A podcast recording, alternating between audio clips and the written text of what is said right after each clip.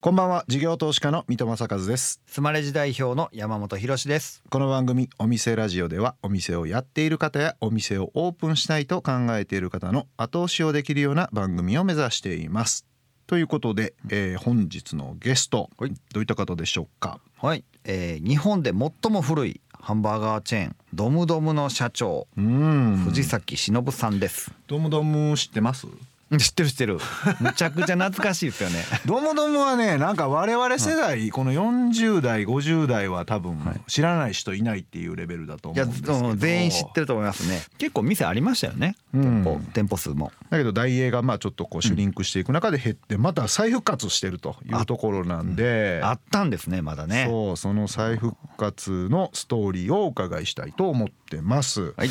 えー、株式会社ドムドムフードサービスの代表取締役社長藤崎忍さんがこの後登場です。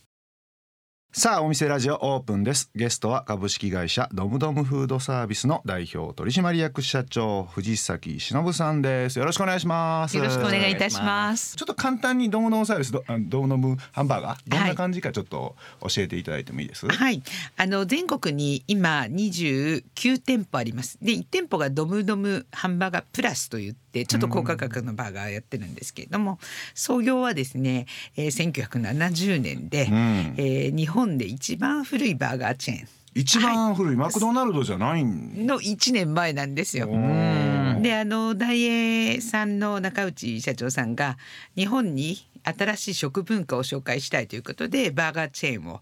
あのまあアメリカから本当は持ってこようと思ったんですけどなかなかそれがうまくいかずならば日本生まれのバーガーチェーンを作ろうということでドムドムハンバーガーというのを作られてはい。あなるほどな、まあ、我々関西なんで大英はもう本当に生活圏内にねたくさんあったから、はい、そこ行ってるとドムドムドムドムたくさん見えてて、ありがたいです本当に、ねまあ一時期やっぱねずっとこのマクドナルドとかに押されたりとか、はい、モスさんとか、はい、なんかそっち側にこう移ろいでいって、はい、で最近はちょっと SNS で いろいろとなんか仕掛けがね、あの拝見させていただいているのでそのあたりで皆さんもちょっとまた、ね、そうですね。あの本当に規模はどんどんどんどん大栄さんの衰退と一緒にですねあの店舗数も減ってで私ども2017年にドムドムフードサービスが、うん、まあ譲り受ける形で当時ですね36店舗を譲り受けたんです。うんうん、でそのそこから少しあの規模をまた縮小させて、うん、それで今ですねあのいっぱい思い出持ってる方が多いんで懐かしいっていうのが、まあ、SNS とうまくマッチングができて、それでちょっと今話題にしていただいて復活しつつあるというところですね。ねだから筋肉体質にしてこれからいろいろとまた攻めに入っていくぞみたいな、はい、そんなイメージですよね。そうですね。実は藤崎さんのご経歴がですね 渋谷の109というショップ店長からなんかこの店舗系のビジネスを入られてるイメージですね。はい、あのショップビジネスというよりもですね私あの結構若くして結婚してしまって家庭に入っていって39歳まで専業主婦だったんです学校卒業して就職もしたことがなくてそれで39歳の時にちょっと主人が体調崩したりして自分がまあ家計を守らなければいけないということで初就職をしたのが渋谷109の中のマナという、まあ、10坪の店舗に就職をしたんですね。突然しかも 109ってなんかギャル系バリバリの バリバリでしたよ。ですよね。バリバリはい。えなんでそこにしようってなったんですか？それはですね私就職したことがなかったのでどこにお勤めに行っていいかもわからなかったらお友達のお母様が経営をされていてそこちょっと手伝ってみないというふうに誘っていただいたんであの本当にありがたいことと思ったので何も考えずにですね。あとまあ、渋谷っていう街は学生時代から通ってた街でもあったのであのギャル系になる前の109をよく知っていたので、まあ、そういう安心感もあってじゃあ、まあ、ファッションなんか楽しそうだなと思ってそこに入ることにしたんです。突然そのショップのなんかいろはも分からずに突然店長から、はい。まあ、結局どうやって売り上げ上げていけばいいのかなっていうところだけを考えれば、まあ、家の家計と同じだったりとかして、うんうん、そこまあチームワークよくやるとかってそういうことを一つ一つですね入った日からノート書いてるんですけど、レジってって時間帯売上とかバーッとすぐ出てくるじゃないですか、うんうん、そんなのもわからないから時間になるとポンと生産レシートみたいに出すと、うん、そこに今何人来て何時で何人来て売上いくらって出てくるじゃないですか、うん、それを私は1日のうち例えば9回やるわけですよ。要するに11時1分に何人来ていくら売り上げてそれで時間帯売り上げをメモに書いてるんですよ。本当笑っちゃうんですけど。知らないから、だけど自分の中でその1時間でいくら売れるだとするとここにスタッフがこんないっぱいいらないなとかあとあの、まあ、10坪のお店なので例えばラックが1台あって、うん、このラックで1日でいくら売れたのかなっていうのを計算するんですよね、うん、そうするとこのラックってもしかして無駄じゃないとかこっちのラックの方が売れるよねってじゃあこれ増やしたら売り上げ上がるじゃないとかってそういうことです。で自分であの仕入れもしてましたのでそれでどんどんどんどん変わってきま仕入れなんか素人が手出しちゃうと、はい、なんか不良在庫溜まっちゃってとか売れなくなっちゃったみたいな。なんか結構トラブルが増えそうなイメージなんですけど。ところがですねこれ渋谷109が良かったと思うのはまず絶対数のお客さんがまず多いっていうのがあって館自体館自体が、朝一であの問屋が行くんですよ。そうすると例えば赤と白と黒の洋服を角録で買ってくるんですよ、うん、6, 6枚ずつ。着ずつ、はい、でそうするともう11時ぐらいにはかけられるんですよ。うん、そ夕方までにこの商品が売れるか売れないか分かるんですよ。ああお客さん手取って白黒がたくさん売れたとか、はい、それでしかも色バランスも分かるんですよ。でこれセレクトショップの強みで色バランス通りに仕入れすればいいんですよ。うんえその要は黒が売れたその次黄色が売れたらっていう順番で比率に合わせてそうですそうです。その割合であの1日に売れる量っていうのが分かるので、うん、それをすぐにリピートするっていうか問屋さんにするっていうこまめな仕入れあのうまい仕入れとその販売ができると回転が良くなってって新鮮なお店ができるので、うん、あともう一つ大事なのは、うん、そこのカルチャーを分かっているスタッフと仲良くなったっていうことだと思うんですよね。カルチャーはい、はい、要するに渋谷109のカルチャー分かってるのってそこで働いてる女の子たちだったりするなるほど。もうすごく優れてるわけですよ、うん、だからその彼女たち私リスペクトできたので話もできたし、あの意見も聞けたしそこでうまいことをあのできたっていうのもあると思いますね。じゃあ今後どういうのが流行るのかっていうのは、そういう人たちに、あとこれ可愛いとか可愛くないとかそういうのでこれってまあ流行っていくよねっていうのが分かったらもう大量に結構発注しても抑えにいっちゃうんですそれともやっぱある程度プレマーケティング的にちょっとずつこう出していったりするんですか？えっとうちの場合は本当プレマーケティングだと思いますよ。さっき言った色のバランスも含めてですね。やっぱり小さい店舗ですから在庫持つのが一番良くないので、うん、そこはあのこまめな仕入れとこまめな販売当時は中学生から高校生ぐらいが一番買っていてくださってたと思うのでやっぱり安価であるということも大事だったと思います。でこれ安価にするためにその仕入れがものを言ってきて、はい、その仕入れを安くっていうよりもロスを出さない仕入れをすれば安価に売ることはできるんですよね。例えばブランドなんかは在庫を持つことも加味して値付けをされてるっていうところがあったと思うので私のものとかそういうことをしないで、まあ、クイックで買ってクイックで販売するっていうショートスパンでやっていくっていうそのやり方が安くできたのでそれがあの差別化になったんではないかなと思います。あとはまあスタッフですよね。あのいい接客をすればやっぱり2度3度来てくださる方も、うん、あのいる、なんかもうこれ完全にイメージだけですけどギャル系のアパレル店員の人ってちゃんと接客してくれるんかなってちょっと思ったりするんですけど、はい、それはあれですか？やっぱもうマネジメント次第というか人間次第というのか。今ドムドムもそうなんですけれどもやっぱり売り上げ上がっていくってお客様に認めていただけることだからそうするとスタッフのやる気とか気持ちってどんどんどんどん前向きになるし、うん、あのいい反応になっていくんじゃないかなとそれも思いますね。なるほどな。えー、お送りしているのは藤崎さんセレクトの一曲、えー、なんでこの曲を選ばれたんでしょうか？はい、あの渋谷の109にいた時に私カウンターで立ってレジやってたんですね。でその時に流れてきてで当時ですね主人があの脳梗塞で倒れたりとかしていてあの闘病があの、まあ、介護が必要になった時でその時これ流れてきて、まあ、あの一人じゃないからと私が守っていくからみたいなことをあのすごく身にしみた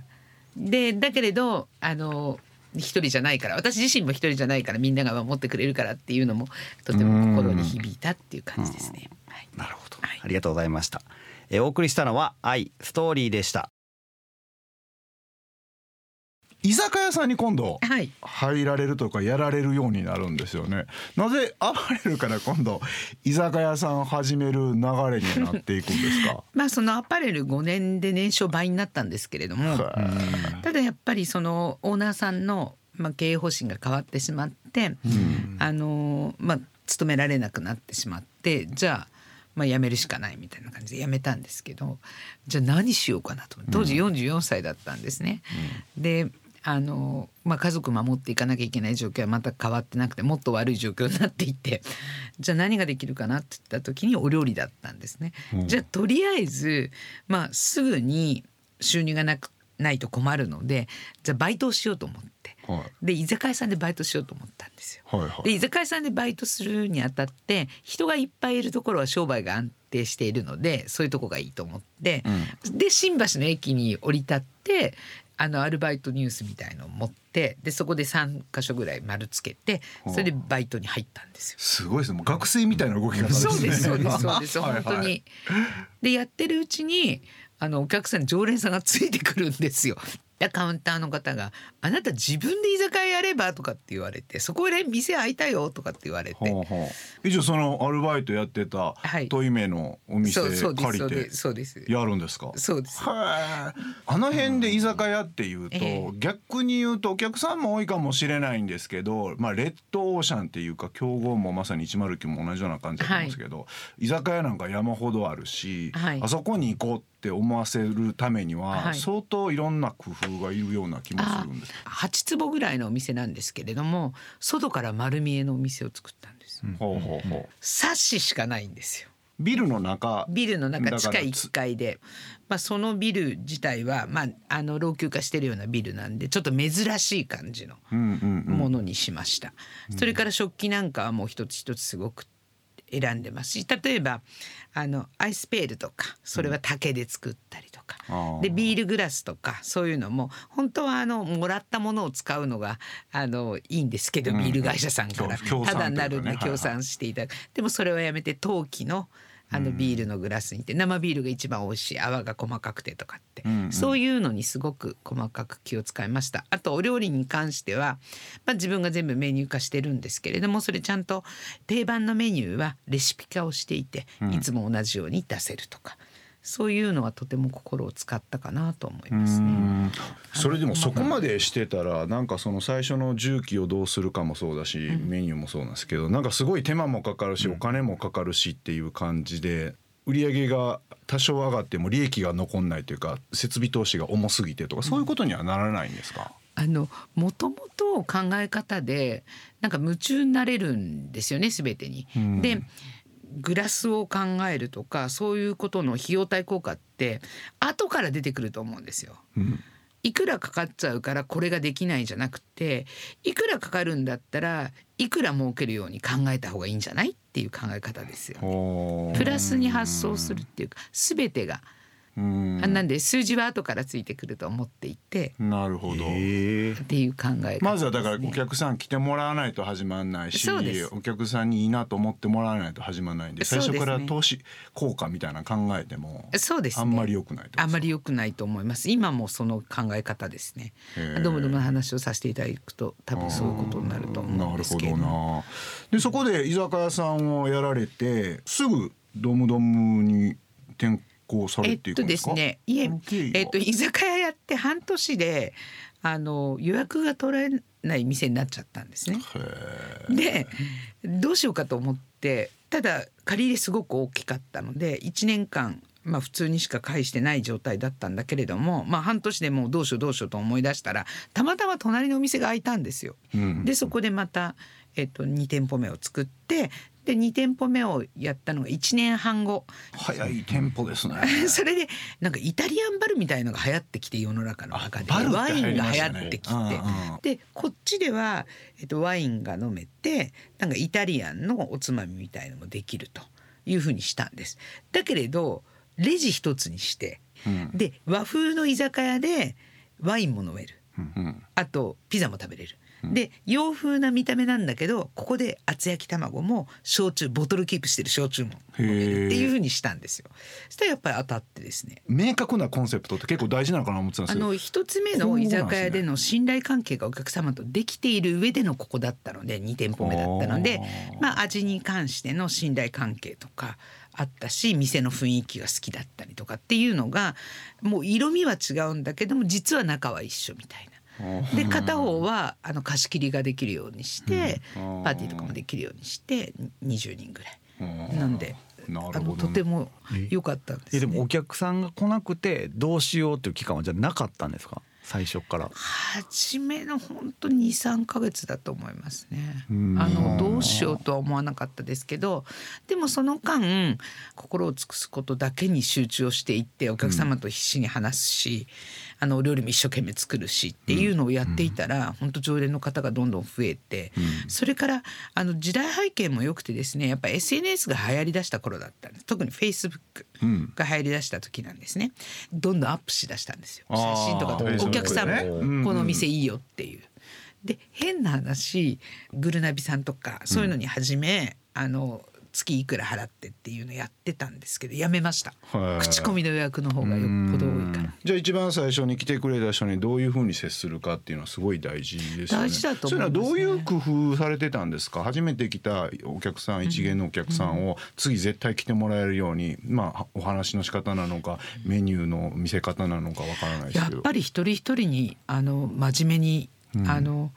心を尽くすってことかなと思いますね。あの例えばですけれどもカウンターに6人のお客さん座ってるとするじゃないですか。で私カウンターの中でお料理してるんですね。ででいろいろお話しするんだけどカウンターの6人の人ってみんな同じ思いでそこに座ってないんですよね。うん、例えば会社で嫌なことがあって。今日も静かに飲みたい嫌なやつのことを思い浮かびながらもう静かに飲みたい、はいはい、それから、うん、友達作りたいと一人で来て喋りたい。喋る、はいはいはい、もしくは私と喋りたい。はい、それからもう一人のスタッフののりちゃんっているんだけどのりちゃんと喋りたいとか、うんうん、そういう方いるじゃないですか。だからみんな違うじゃないですか、ね、座ってる。だけどその人たち一人一人違うのに同じ接客をしてはダメだと思うんですよ。だから静かな方に飲みたい方にはもう顔つき見ればわかるしあんまり干渉しない、うんうん、だけれども、えーと、お友達作りたいなっていう方はわかるじゃないですか。明るくカウンターで、はいはい、そしたらそういう方とお引き合わせをする。お声をかけそうすると常連の方がみんな友達になってそこに来ることが楽しくなってくる。っていうことがカウンターでも起きる。それから、えっと、テーブル席が4人席が3つあるんですね。でその4人席3つあるとですね、まあ、予約で大体決まっていったんですけれども、えっと、すごい静かに飲みたいお客様、うん、それからすごく騒ぎたいお客様っていろいろいるじゃないですか。でその方たちが隣同士になったらちょっと罰悪いじゃないですかお店の中よく怒られます我々も、ね、うるさいうるさい言われて。で、その時に事前に分かってるんだから誰が来るのか隣の人に言っとけばいいんですよ。例えば静かなお客様にこの後こちらにちょっと元気な方がいらっしゃいますよ 本当ご迷惑かけちゃうかもしれませんけどいいですか?」って言ったら「いいよいいよみんな元気な方が」とおっしゃってください。それから元気な方にはお隣にちょっと静かに飲まれたい方来るんで「あのいいですか?」ってご「ごめんなさい」って本当いつもみたいにしてもらいたいんだけどもうお店盛り上がるからしてもらいたいんだけどお隣がこうなんですけどいいですかって言うと「いいよいいよ今日はトーンダウンする」言ってくださるんですよ。それ面白いそうするとみんなすごくいい感じでお店が作ってり上げられていくっていうことですよね心を尽くすなるほどなそれをあ後で注意すると揉めるけど、うん、事前に言っとくってすごい大事ですね。うんと思いますよ。はあ、なるほどな、面白いな。それでじゃあコミュニティがこううまく出来上がっていって、はい、ずっと皆さんが来てくれる、ね、そうです。そうです。皆さん仲良くなってくださるなるほどな、面白いな。これ聞いてる皆さん、ぜひこんな方がドムドムで社長をされていく、まあ、プロセスもそうだし、はい、今いろいろとやられてるところは、多分気になったはずなので、ちょっと次週お楽しみにしていただきたいなと思いますんで、えー、今週はここまでというところで、えー、ゲストは株式会社ドムドムフードサービスの代表取締役社長藤崎忍さんでした。藤崎さんには来週もお付き合いいただきます。よろしくお願いします。よろしくお願いします。ありがとうございました。ありがとうございました事業投資家の三戸正和とスマレジ代表の山本博でお送りしてきましたお店ラジオそろそろ閉店のお時間ですはい、来ました。はい。えこの番組ではお店の方からの PR メッセージが留守番電話という形で届きます。それでは聞いてみましょう。こんにちは。神戸、大阪にあるオーガニック食品専門店のグローサオーガニックです。皆様の日々の健康がちょっと楽しくなるようなこだわりの有機野菜や果物、添加物不使用のお菓子や調味料、グローサリーなどをお届けしております。店舗だけでなく、オンラインストアからもお買い物いただけます。グルテンフリーのオリジナル焼き菓子が人気です。水戸さん、山本さん、グローサのお野菜を食べて、夏の疲れも吹き飛ばしてください。ご来店お待ちしております。うん、珍しく関西の人で真面目でしたね。お上品でしたね。お上品でしたよね。やっぱあの、エリアがね、芦屋区楽園、六甲道岡本というあの非常に高級なね。西住宅街です関西を代表するねうん高級な町ですね。これお店ラジオお店 PR で、えー PR してくれてる先ちゃんと山本さん行ってるんですか？まあ行ってるとこと行ってないところとありますけど、うんえーまあ行ってますよ。行ってる時もあれば行ってない時もあいります。や毎回ほらちゃんと水戸さん山本さんはい来てくださいねって言われるから、そうですよね。これ全部ちゃんと回るっていうのをやりましょうよ。ちょっと皆さん一緒に行きましょうよ。あ行きましょう行きましょうこれ、はいあのもう5年でも10年でもかけて、はいちゃんと全部行くと こをここに違いましょうよ。えらい遅なってもうてすいません言うて。そうそう ということで、えー今日の留守番電話のメッセージはスマレジを使っているお店グローサオーガニックさんからでした。さて山本さん、はい。今日の藤崎さんのお話いかがでしたでしょうか？はい。これもしかしてドムドムの話まで行ってないんじゃないですか？行ってないです。初めてですねこれ。うん。これ109の話とか、居酒屋の話とかは多分皆さん結構勉強になると思うんですよね。確かに。うん。かなりあの慎重でしたよね。例えば専業主婦からあいきなり店長になってで失敗したんかなと思いきやおうまいことやってはるなみたいな話とか、うん。あとその後料理料理の得意やからうん。居酒屋やりましたって大体失敗するパターンだと思うじゃないですか。うん。意外とあれ？失敗してないやんみたいな。すごい上手やなって丁寧やなっていう風に感じました。うん。うん。ですよね。で来週はいよいよそのドムドムの復活劇をお伺いしたいと思います。えそしてお店ラジオでは番組の感想や我々二人に対する疑問質問など皆さんからのメッセージをお待ちしています。メッセージの宛先はメールアドレスお店アットインター FM.jp お店アットインター FM.jp までお送りください。ということであとはい。追加でツイッターでも、はい。おぜひ質問欲しいですよね。山本さんのアぜひぜひ。カウントどんなんでしたっけ？私のヒロッシーアットマークヒロッシーっていうのとかあと水戸さんのねアカウントとかスマレジ .jp のアカウントとかツイッターでもあのチェックしてますんでお店ラジオで質問とかご意見あったらぜひください。えーまたあ放送から1週間はラジコのタイムフリーで聞けることはもちろん AuDee や YouTube でも配信中です。えー詳しくは放送後記をご覧ください。他にも音声メディアボイシーでは放送で紹介しきれなかった未公開部分などを配信していますのでそちらもぜひ聞いてください。それではお店じまいにしましょう。ここまでのお相手は水戸正和と山本博史でした。お店ラジオまた来週ご来店をお待ちしています